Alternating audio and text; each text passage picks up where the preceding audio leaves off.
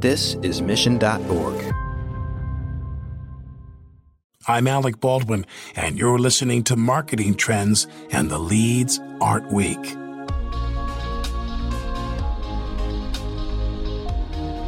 Understanding our voice and telling our story. That is something we all strive to be able to do. We want to know who we are and embrace it. And while most of us have dealt with and talk about personal journeys of discovery, we rarely think about how that same journey happens with brands we know and love. Brandon Rhoten thinks about that constantly, especially since he became the CMO of Potbelly.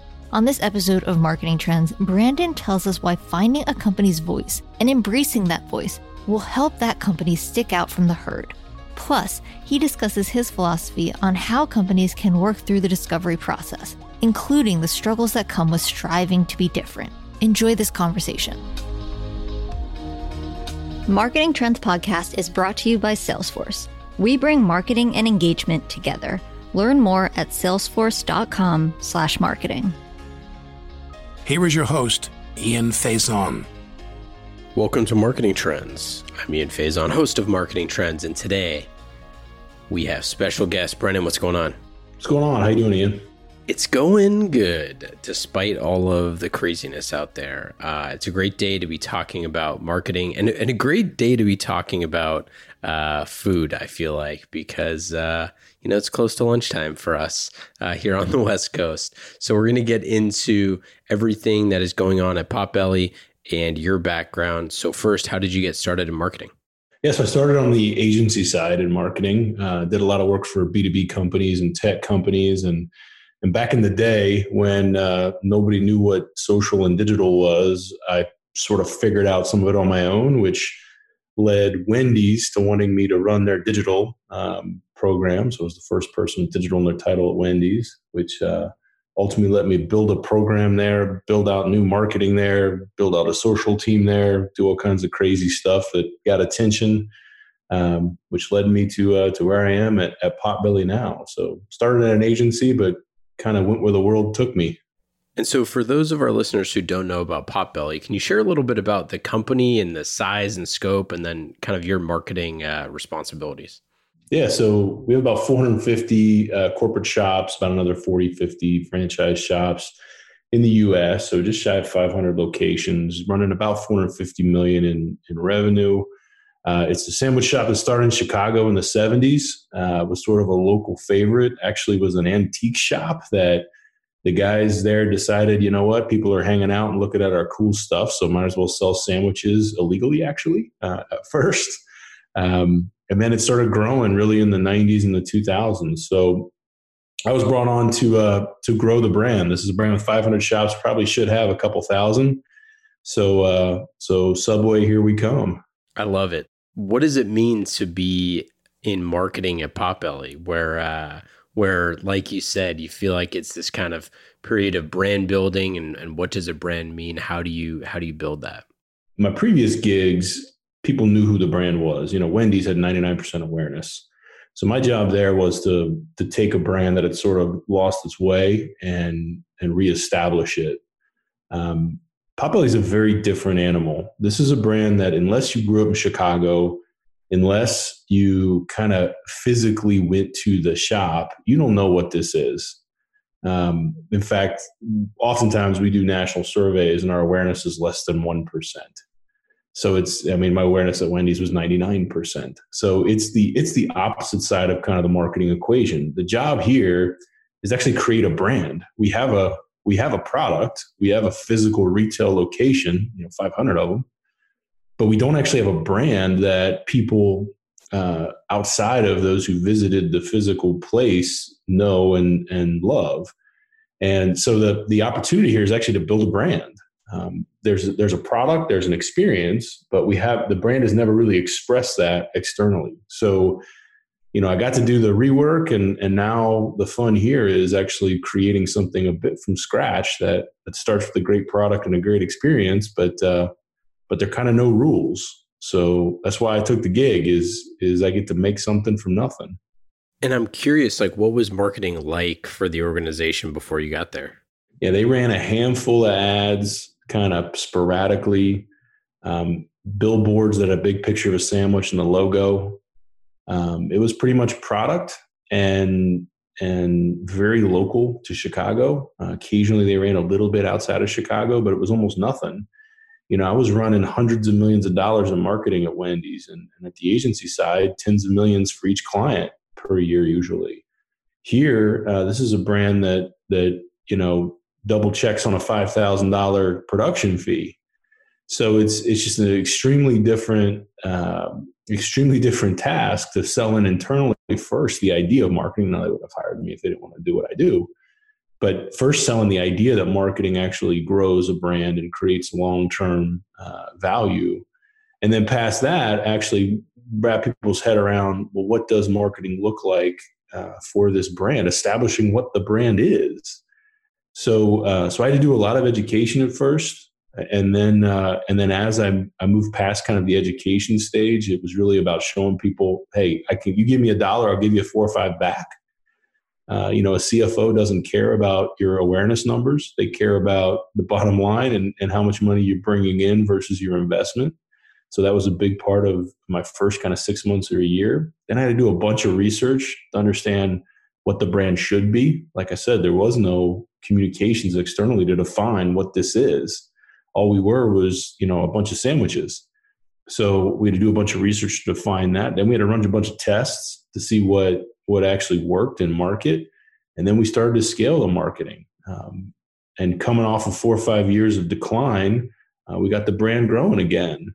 So it's really exciting to uh, to be able to do all that hard work, prove to the organization that you know marketing is meaningful, and then actually see it in the numbers. You know, see the the business start to pitch up as you as you change things and push it into the world. We weren't quite expecting a pandemic, so we're a bit on pause like everybody else is. But uh, but yeah, it's it's just a very different task and a very exciting task for a marketer. I love to build things, and this was an opportunity to build something. What were some of those kind of tactics that you leaned into uh, in the early days, saying, "Hey, we need to like our baseline level of stuff. We need to be doing the blocking and tackling of marketing.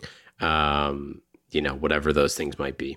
Yeah, I mean, at first, a lot of it was just letting the the organization get comfortable with data and the fact that we're going to, you know, it's not about what your uncle thinks or you know the daughter of the chairman of the board or whatever it's about what actually will create enough demand that it's worth talking about.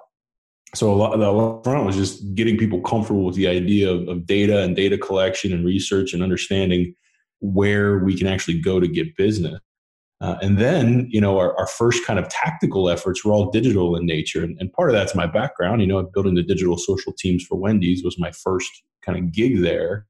So, so I was very comfortable with partners like Facebook and Twitter and Google and Reddit and all these guys. And and we started with some digital marketing because there you can track your return on investment really cleanly. So, you know, after we we got everybody comfortable with the research, then we got to be comfortable with the investment and uh, the fact that investment gives us a clean return back. Um, and then you know pushing the boundaries on creative you know the things we've done most recently that have gotten attention you know when when adweek's nice enough to write something good about us uh, you know generally the reason is because we we are doing things that others aren't doing because there are no rules so the liberating part about being an organization that really doesn't understand marketing and, and a, an organization that doesn't really have a brand is you can do whatever the hell you want um, whatever's right for the brand you know, when I was at Wendy's, you know, I had to spend a huge portion of my budget on TV. And, and the reason was that was the assumption going in. You know, TV is what grew us in the 80s and the 90s. Therefore, we need to run, you know, 250 TRPs a month uh, just to have the business stable. Well, those rules don't apply at Potbelly because there was never a TV buy of any scale. So when I have a franchisee say to me, "Hey, how come we aren't buying TV?" I say, you want to pay an extra 3% commission because if you pay an extra 3% to the brand, I might be able to afford TV in your market. Yeah, exactly. But otherwise, I can't even swing it. So, so I think the big thing is just establishing sort of the basics of, of what you need to do to, to start your marketing, to, to implement your marketing, and then get everybody excited about the fact that, you know, we can actually generate cash here. Um, for a lot of organizations, marketing is a, a cost and you're you're not a cost. If you're doing your job, you're an investment, and you're an investment that pays back better than almost any other investment in the business. So as soon as we establish that, we're off to the races. We can get some really really cool stuff in the world. So, what were some of those? Uh, you talked about pushing the boundaries. What were some of those things that uh, that pushed the boundaries a little bit? Yeah, so you know, this wasn't a brand that ever had done uh, any sort of experiential or or um, stunt marketing. So one of the first things the team did was uh, we established we, we established what our kind of position was, and our position is essentially the place to go for a lunch break. So you know we're we're the we're the twenty or thirty minutes where you can get away from Karen at the office who drives you up the wall and, and sit down and actually have a, something awesome to eat while you're detaching from the world. And, and as we established that as the, the, the position, this, this place for a lunch break and experience for a lunch break, that led us to some executions that were kind of interesting. So one example was we, we ran a program where if you had a conference call scheduled between noon and one, we hired a voice double. And you could go to lunch and the voice double would take the conference call for you. That's hilarious. Yeah, we just signed a waiver. So we would only say things like, I'll circle back on that or um, you know all the all the BS cliche garbage everybody says on a conference call. But it actually worked really well, and we got written up for it, and people were excited about the idea that Potbelly's doing something different. That led us to uh, you know a conference call system uh, reaching out to us saying, "Hey, you know, we'd love to do something with you," and we ended up recording uh, music for their hold uh, for their conference calls. Uber Conference is the name of the company, uh, which actually is a really good conferencing system if you've never used it. Yeah, we've had uh, we had Keith Messick, the CMO of Dialpad, on uh, a couple times. He's great.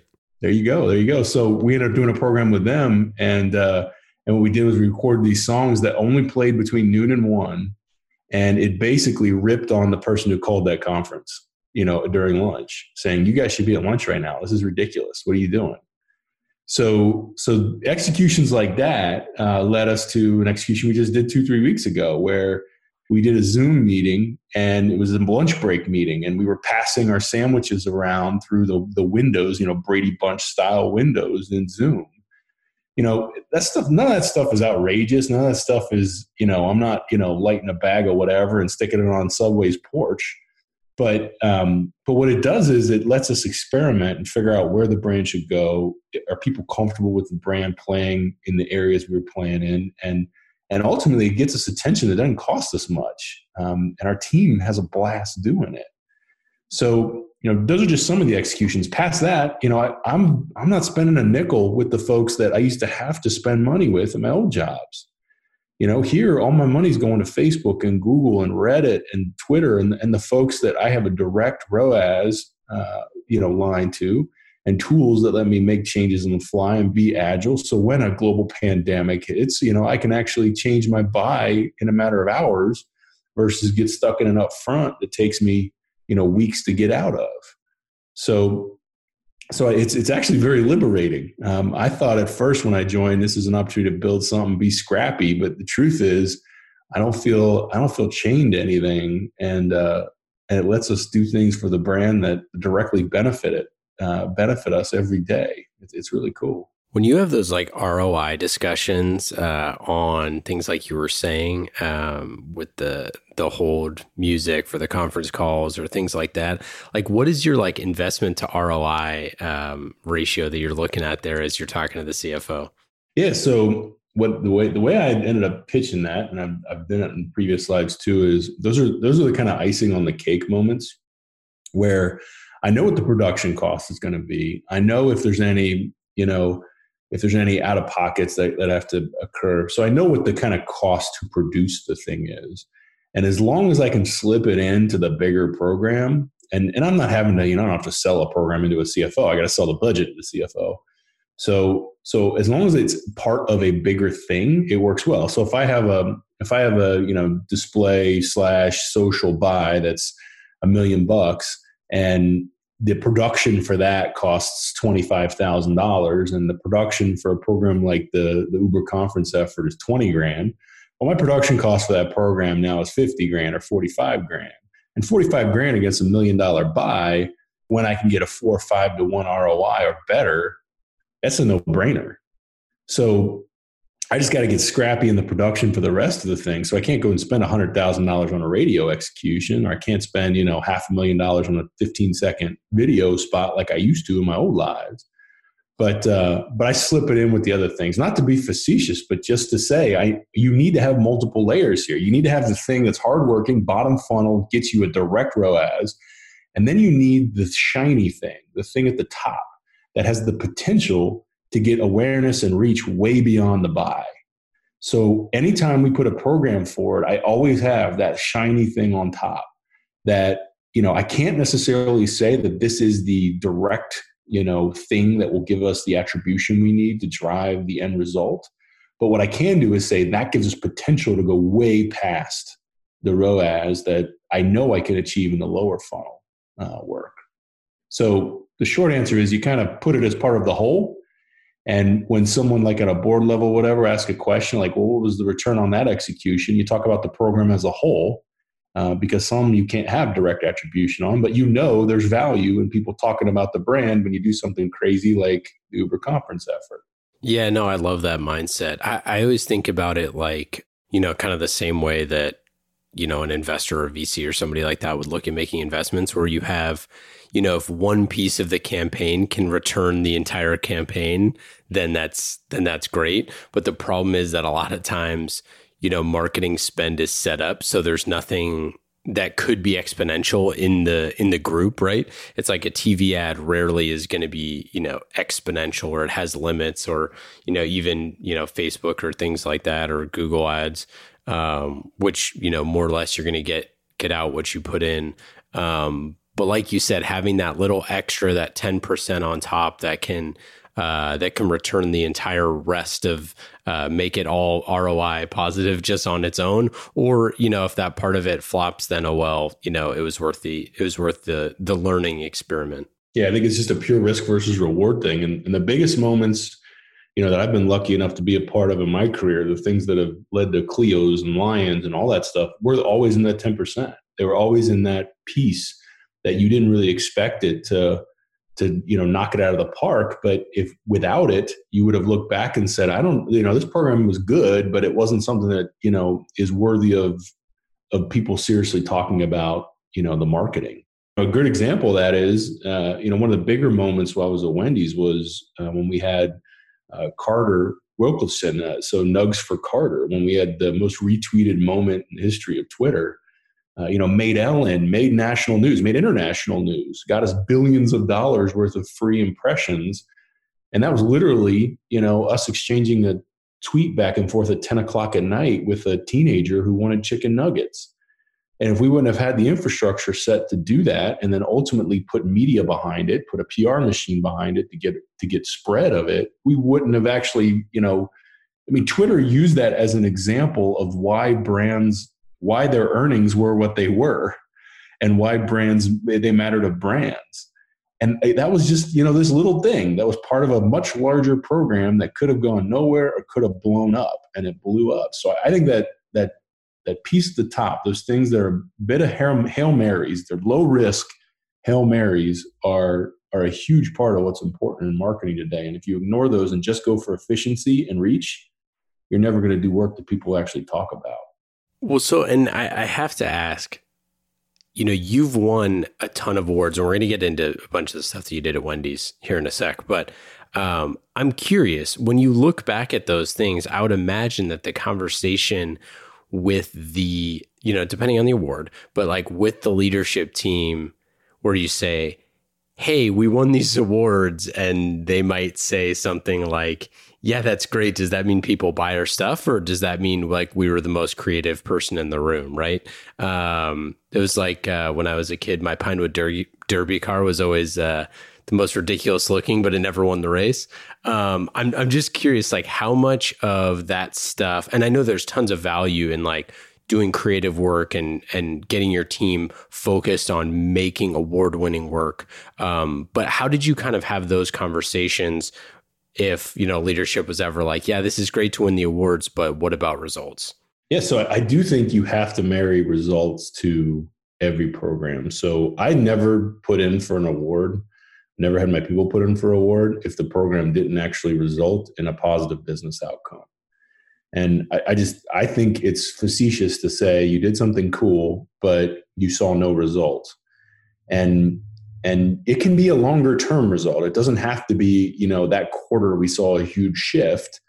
But if you don't at least have metrics you can point to that are real in the business, not vanity metrics that we invent because they make us feel good, but real metrics in the business. If you see your awareness change, if you see propensity to purchase change, if you see a, a, a controversial topic, you know, shift in perception, these are valuable. So I personally never put in for anything unless I could justify that the business actually saw a benefit. Having said that, the early justification, and I had every program that ever won big accolades. Doesn't matter if it was you know front page of Reddit, you know front page of Adweek, Ad Age, or Clio or Align or whatever. Everything I ever did, I was told no at least once by my boss.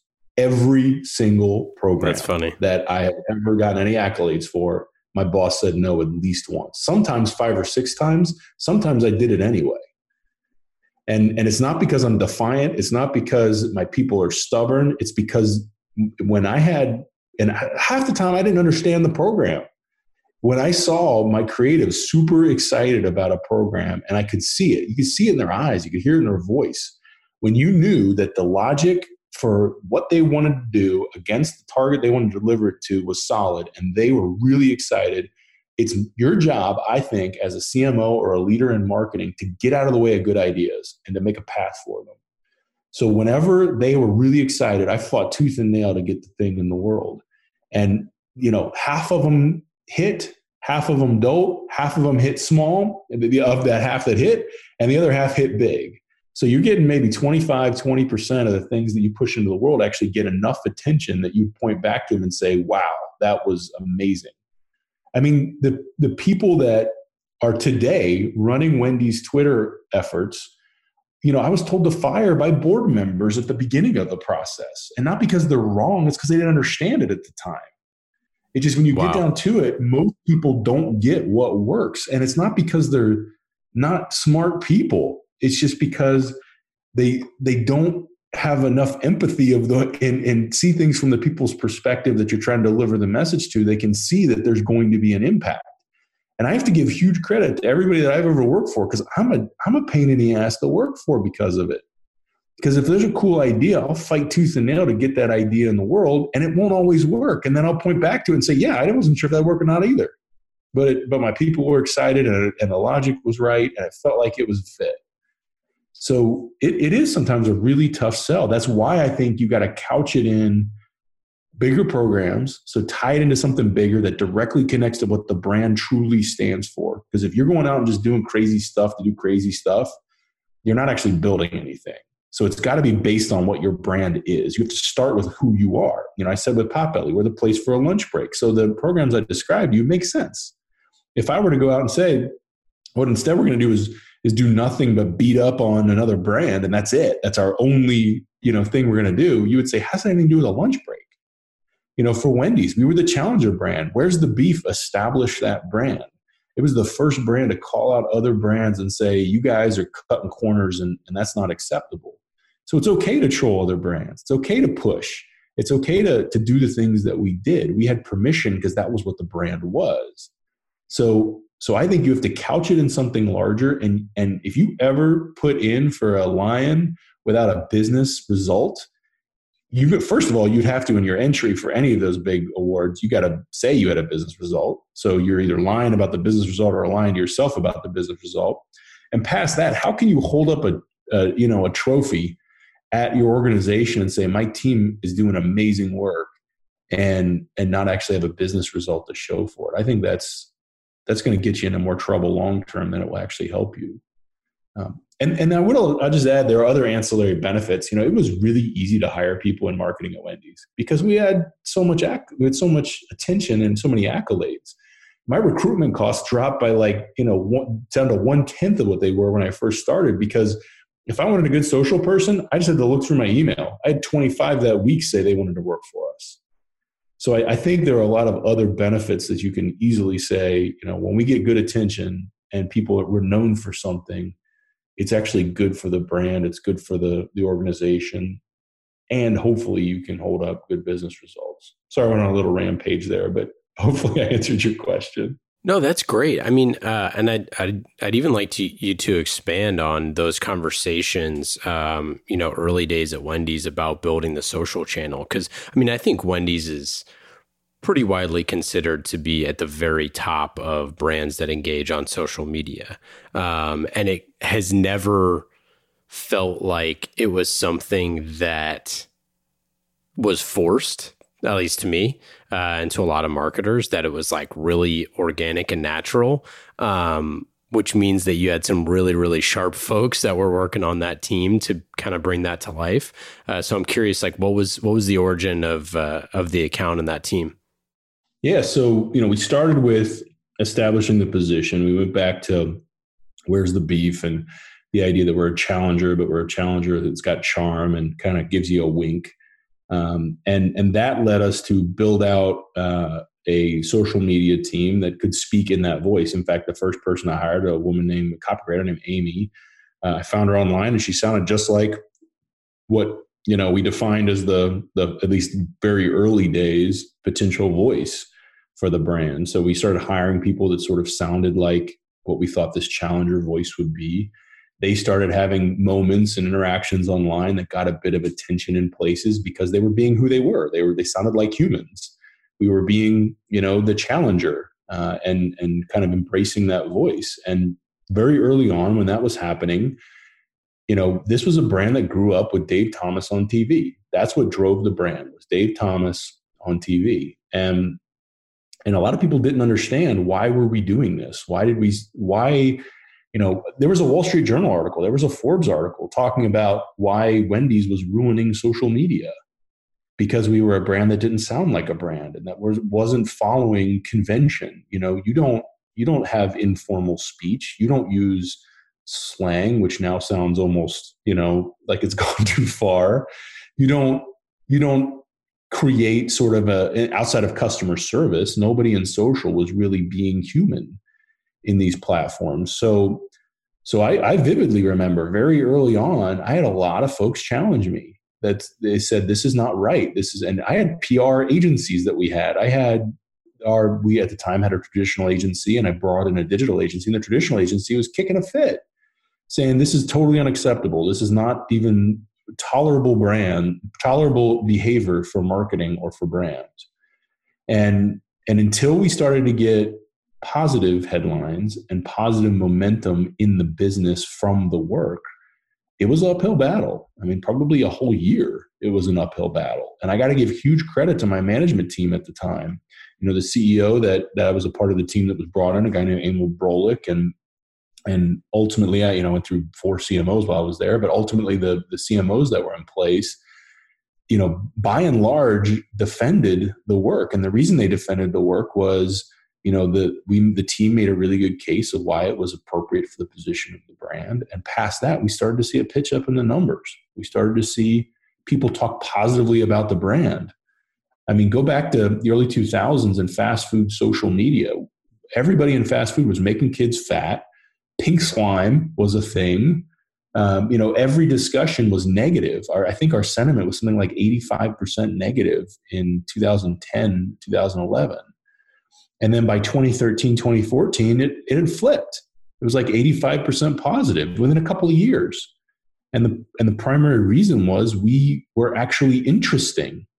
Uh, and I think that's what really led to the, the success specifically of that brand is we weren't the everything that was being argued for from the agencies to in most cases not all the agencies but in some of the agencies cases and the folks that were internal that didn't get it from from external folks that didn't understand it was why don't you just look like everybody else? And the argument that my team had was well that's the problem. That's the reason everyone's ignoring us. That's the reason that we're not growing is because we look like everyone else and we don't have a good story to tell if we look like everyone else. So let's embrace who we really are this challenger so and, it's funny because once the tide really began to turn everyone took credit for it. Everybody jumped up and down saying this was the right thing to do from the beginning. That's how everything works, right? But it, it was a hard year and a half, two years, and especially that first year where every day we could have lost it. every day, you know, I could have had to fire somebody. Um, you know, I had to have some really, really uncomfortable conversations with really important people at Wendy's and, and investors of Wendy's where they just didn't understand why are you guys doing this? Why don't you just do what McDonald's is doing? Why don't you just do what these other guys are doing? Um, so I got to give my organization huge credit. They were willing to, to jump on that. And I still have those conversations today at Potbelly, frankly. You know, when I talk about the Zuber conference thing, it, you know, the first two months it was out there, people were like, you're just wasting your time. You're wasting your money. I don't understand it. Why don't you just buy this? Why don't you do that? Why don't you just build a TV spot? And until, you know, you get an Adweek right up, everybody's, you know, everybody's a critic. Uh, and as soon as you get some accolades, people say, well, of course that's smart. So I think you got to keep fighting for you know what's right, you know what consumers will pay attention to, and it's really easy to be vanilla, but it's really easy to be ignored when you're vanilla. So why not do something interesting that you actually think is going to get attention? Well, I'm curious what it was like in those in that first year as you started, you know, hit and send tweet on some of the ones that were using that type of language because I'd imagine, you know, I, we see this a lot with podcasts where it's like there's um there's this like hesitancy to just truly make a great show that is like enduring that has like a scope and scale that would make something last. And it's like so many people just want like the experiment culture that we're kind of in right now. And, and I, in a good way um, for a lot of marketers it's like well let's run an experiment right? But it's like if you had just said hey let's run an experiment and say like we're gonna talk you know use whatever colloquialisms for two weeks and then stop like that's not that would have never moved the needle, right? And you probably would have got all the bad press and then none of the good press, right? It like would have been killed before it it even had a chance to to grow. And I'm just curious, like, how many times were there those moments where you're like, yeah, should we like who like who's approving those tweets, like stuff like that? I'm just curious. Yeah, it was it was hard. I mean, I, I had to fly to New York to tell my agency it's okay to use contractions. I mean, it's that nuts. It's that nuts. Are you serious? That's people, wild. it was unreal. Now, mind you, I'd let them go shortly after because it was one of these things that I just knew that it was a traditional agency and I couldn't get their head wrapped around what we were trying to be. But it's it's it, people are that set. I mean, the reason I, I would argue this is true in any creative endeavor, right? On paper, Batman versus Superman should have been the best action movie ever, right? It sucked. It sucked Yet something like Guardians of the Galaxy comes out and it's amazing. It, you have to push the boundaries and do what feel what is right. You can't anytime group think creates something, it's bad. Anytime. There has never been an endeavor in the history of human creation, I would argue, that if you get a giant room of people that all claim they're professionals, they produce something great. Nine times out of 10, it's a small group that sees things from one perspective and understands who they're trying to talk to. And if you pull that off, it resonates like nothing else. And, and I'd argue that it's no different in marketing. The things that everyone says is good are usually bad. The things that everyone in a boardroom nods to and says, that's great work, is usually going to fail nine times out of 10. Because if it's, if it's consensus that it's good, usually what that means is there's nothing about it that's interesting. It's just low risk. Most people in most organizations spend 90% of their time trying not to get fired. That's it. They're just trying, they're, they're trying to reduce risk. You think if someone in your finance department is trying to push the boundaries of anything? Hell no. All they're trying to do is not get fired nine times out of 10. And if that's your attitude is don't get fired, you're never going to make anything interesting. Yeah, I would be curious to see like what are some of the campaigns that people have done the truly bad ones that did get people fired. You know, I I can't imagine that uh, people were too thrilled about the uh, that burger the Burger King ads with the rotting burgers. But like again, who knows? Maybe that worked. You know, maybe that was something that actually did work. But you know, I I think of you know the the Kendall Jenner. I think it was the um, the Pepsi ad or whoever it was, a Kardashian or a Jenner or whatever.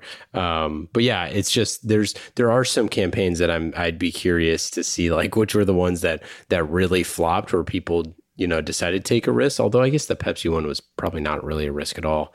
Um, it was just kind of lame. Yeah, I don't know. Yeah, I think you're right. I mean, I, I, guarantee you, and and I'm not knocking Pepsi here; they're amazing marketers nine times out of ten. But that that Khloe Kardashian ad where she was giving a Pepsi to a cop during a riot, they were all probably sitting around like, "Yeah, this is perfect." Somebody used the word zeitgeist ten times. I guarantee it in that damn meeting. And everyone felt really good that we're part of the solution and we're being positive. And there were probably 10 or 12 people at the agency or, or at the at Pepsi who were like, this is cringy and it's going to get us murdered. But they didn't want to get fired. So they kept their mouth shut. And they weren't in high enough positions that what they said really mattered anyways. And, and you know, nobody's got a crystal ball. I'm not claiming I know creative better than anybody else on the planet. I've, I've worked with great people is really what's happened in my world. And I'm I'm pretty good at identifying who knows what they're talking about when it comes to creative and, and media.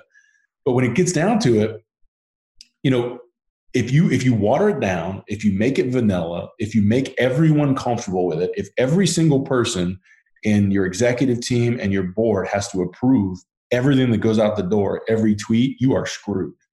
There is no way you're going to do anything interesting. And that's not to say that you don't have people above you that know what they're talking about. And sometimes they'll save you, by the way. I've had I've had executives save me.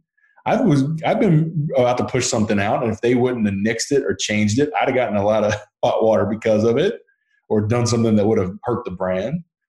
But usually, the groupthink consensus actually pulls work backwards pretty dramatically. And that's not, I'm not saying that for vanity. I'm not saying it for stubbornness. I'm saying it because it's my experience. You know, the work that's really broken through, I know for a fact had to fight to get into the world.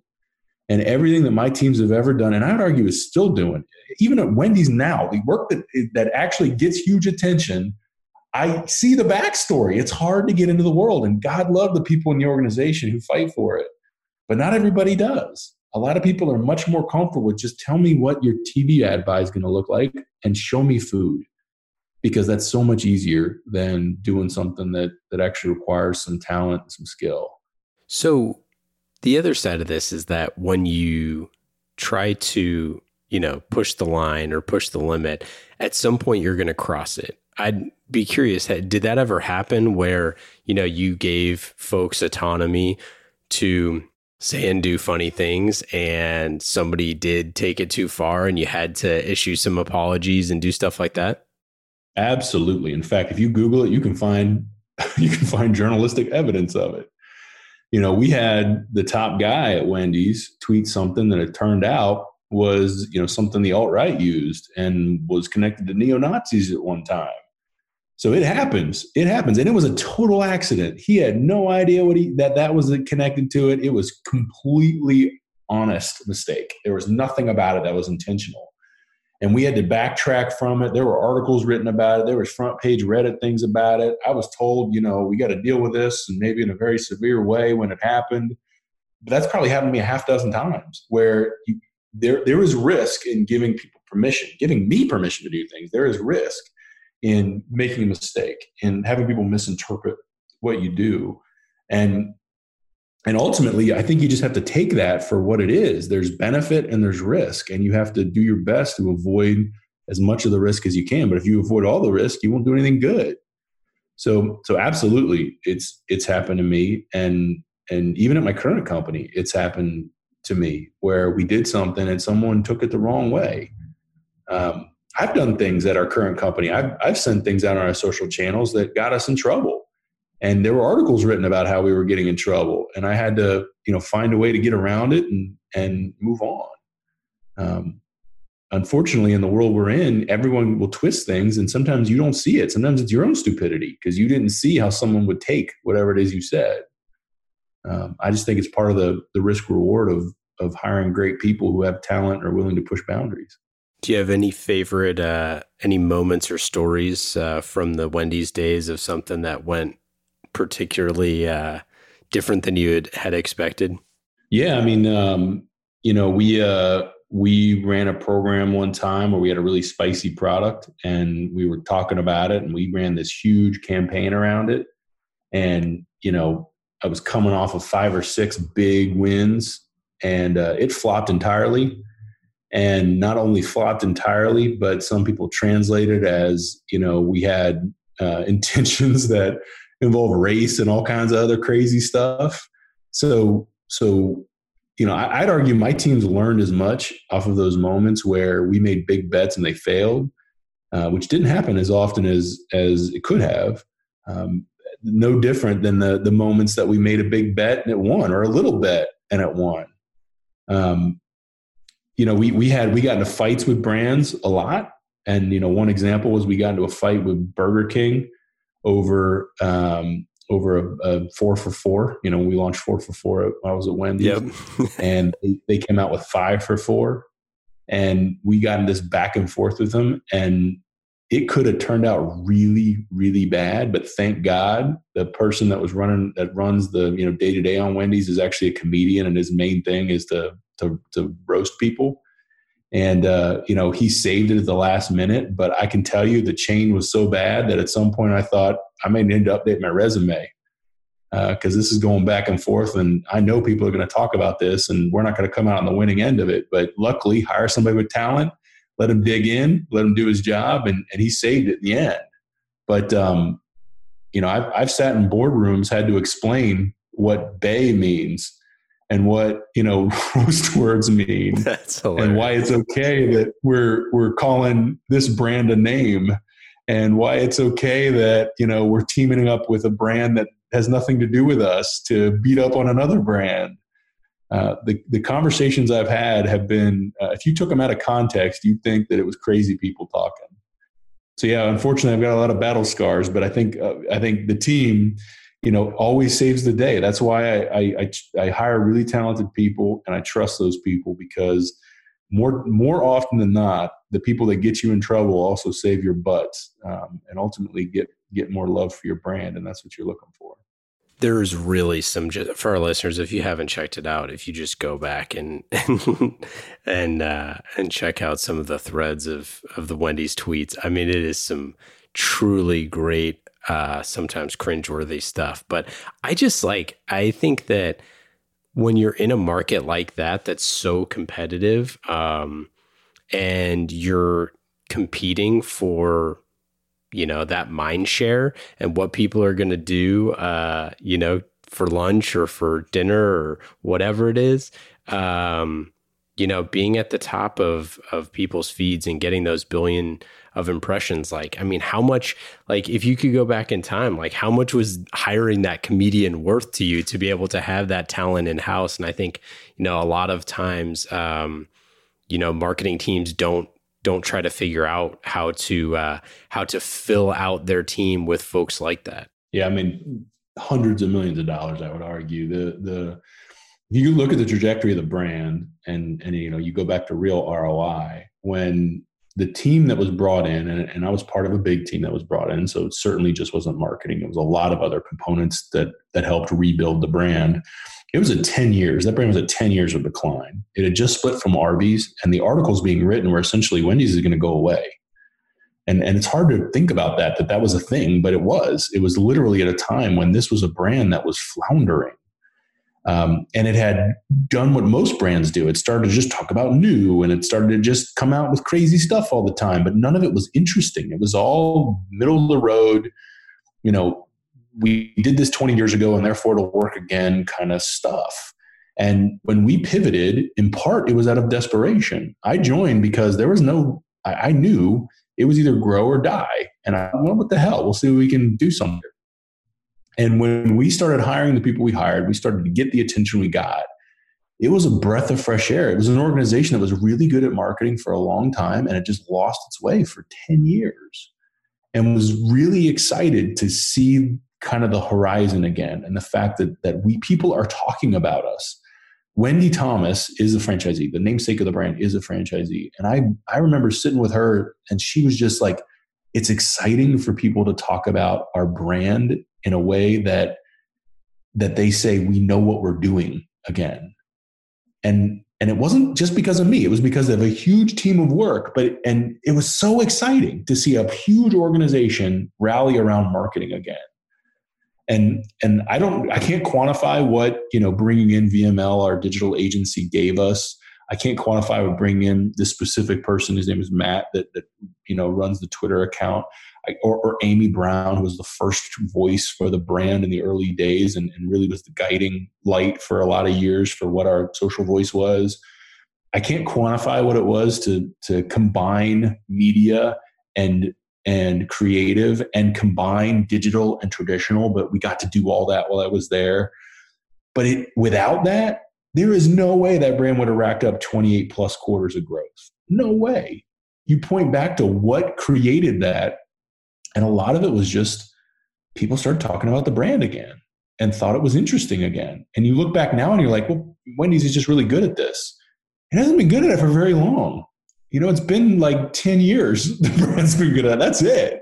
And in marketing terms, that's nothing. You know, you look at a, a, a, brand like Nike that's been good at this for 25 years, you know, good at marketing for a long, long time. Uh, it's a it's a big shift, and it was really exciting to be a part of that. And and I give huge credit to the team and and VML, our digital agency, who now runs all. You know, I right before I left, we gave them all uh, all marketing, uh, digital and, and creative our, our our media agency that was willing to play ball, you know, our executives that that gave us the rope to go do this stuff. Um, it's it's really exciting, and that that's the kind of story I want to be able to tell about Potbelly. You know, we're just starting, we're at the beginning of it, but just the fact that I can actually say, well, we've strung up a few quarters now that that we've seen comp growth, you know, comp improvement. I can point to a couple quarters where marketing is the difference between positive and negative sales uh, trajectory. I can point to you know articles being written about what we're doing. I'm I'm, I'm at that first year year and a half stage that I was at at Wendy's at Potbelly, and and that's what's really exciting. Seeing that shift start to happen and the organization start to embrace what it is to be a brand with uh, with an attitude and a little bit of scale. It's very exciting. Yeah, I mean, we we've talked about on this show a lot this idea of like when when brands cut their campaigns too short. You know, you look at like most interesting man in the world is like a famous one where it's like that could have gone on, gone on forever and like nobody would ever complain, you know? Um, so yeah, it's, uh, it's, it's one of those things where I think you built such a strong voice and your team and the company built such a strong voice like, imagine, you know, going back in the day and say like, this company like Wendy's is funny, like that that would be the first thing that you would think about for a company that, you know, is a fast food company like what an achievement um, and to keep that voice going is such a no-brainer now. Uh, it, it's a pretty pretty phenomenal achievement. And look at the guys who are doing it now. You look at Steak-umm look at SparkNotes look at some of these folks that are just amazing on their platforms that you would you would never expect they would be genuinely good at this stuff. But uh, it just goes to show that the wonderful thing about digital marketing, in my opinion, and I, I'm relatively agnostic when it comes to marketing. I, I've run billions of dollars of traditional and hundreds of millions or maybe billions of, of digital. But when you get down to it, the wonderful thing about modern marketing is you can be good if you just have a solid position executed well. You don't need billions of dollars of scale. You know, when I first started at Wendy's, the the complaint was, well, we only have a few hundred million dollars to spend in marketing. And I'm coming off brands that were lucky to have 10, 12 million a year in marketing, lucky to have three, four million in some yeah. cases a year. And they, they say, well, the reason we can't succeed is because McDonald's has a billion dollars. What the hell are you talking about? What the hell are you talking about? Any brand today can break through if you just have the right position and and enough persistence to do really good work for long enough that people pay attention. Uh, and that's really exciting. All right, let's get into our lightning round. These questions are fast and easy, just like marketing with Salesforce.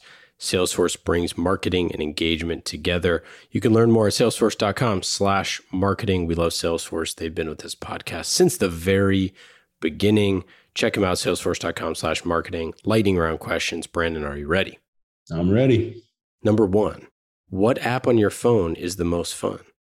Right now, TikTok. Pretty crazy, right? It's nuts, you know. My it's because I have two teenagers, and I love Insta, I love Facebook, I love Twitter. But there's something going on on TikTok that's really interesting, especially for brands. If you're not paying attention to TikTok right now, I think you're uh, you're missing something. Best book or podcast that you've read or listened to recently? Best book or podcast? So there's this podcast called Masters Decoded. That's really interesting. It's a guy who essentially talks from people from all walks of life, and it's all about how they went through their crazy careers. And it's it's pretty interesting. It's got kind of an international flair to it. Um, guy's based in India, but it's it's worth checking out. Called Masters Decoded. What about your favorite thing to cook or eat? So uh, we love making boneless chicken wings, which is a uh, basically a chicken finger. But my kids are obsessed with boneless chicken wings, and we dip them in barbecue. They are the worst thing on the planet for you, but they are delicious. So if you haven't invented your own dredge for your boneless chicken wings, you're missing out on something important in life. Best advice for a first time CMO get a good contract because if you don't take risks, you're going to fail. You got a choice. You can either fail because you risked and did interesting things that got you fired, or you're going to fail because you did nothing interesting and you didn't grow your business or your brand. So get a good contract. That way you can take some risks. And if they fire you, who cares? Go find another better job. What question do you never get asked that you wish you were asked more often? I guess it's um, do you need money to be successful in marketing? Do you need a big budget? People rarely ask that question.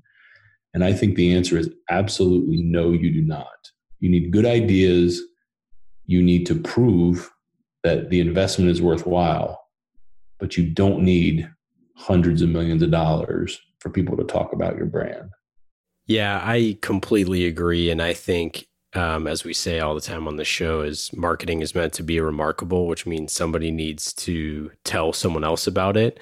Um, and uh, that means that it's got to be creative and smart and in the right place at the right time. It doesn't mean that it needs to be uh, in front of, you know, it with the most amazing set design and all that other stuff. So I, I couldn't agree more. Yeah, I think the the trick is just just find what your brand is, what your position is, and then find an interesting way to express it. If you do that, uh, the media will come. So don't worry about budgets. Worry about good ideas. Good ideas uh, tend to find budget, which is pretty cool. Well, that's it. That's all we got for today. Brandon, thanks so much for coming on the show. Any final thoughts? I mean, well, first off, everyone should check out if there's a there's a store locator. Uh, if you go to potbelly.com slash locations, uh, anywhere in the Chicago area, you are obviously already know about it. But um, there's a, there's a bunch hopefully near you. Not yet in the in Northern California, um, but uh, so I'll, maybe I'll need to go down to LA to uh, uh, to get me some Potbelly. Yeah, go get yourself a Wreck. Get yourself the best damn cookie in the world, the oatmeal chocolate chip cookie. Potbelly is worth checking out. If you've uh, if you've been going to uh, you know your your huge chain sandwich shops, you're missing out on what a sandwich should be. It's worth uh, worth checking out. Awesome. Thanks so much. Take care. Marketing Trends Podcast is brought to you by Salesforce. Discover marketing built on the world's number one CRM, Salesforce. Put your customer at the center of every interaction. Automate engagement with each customer and build your marketing strategy around the entire customer journey. Salesforce. We bring marketing and engagement together. Learn more at salesforce.com/marketing.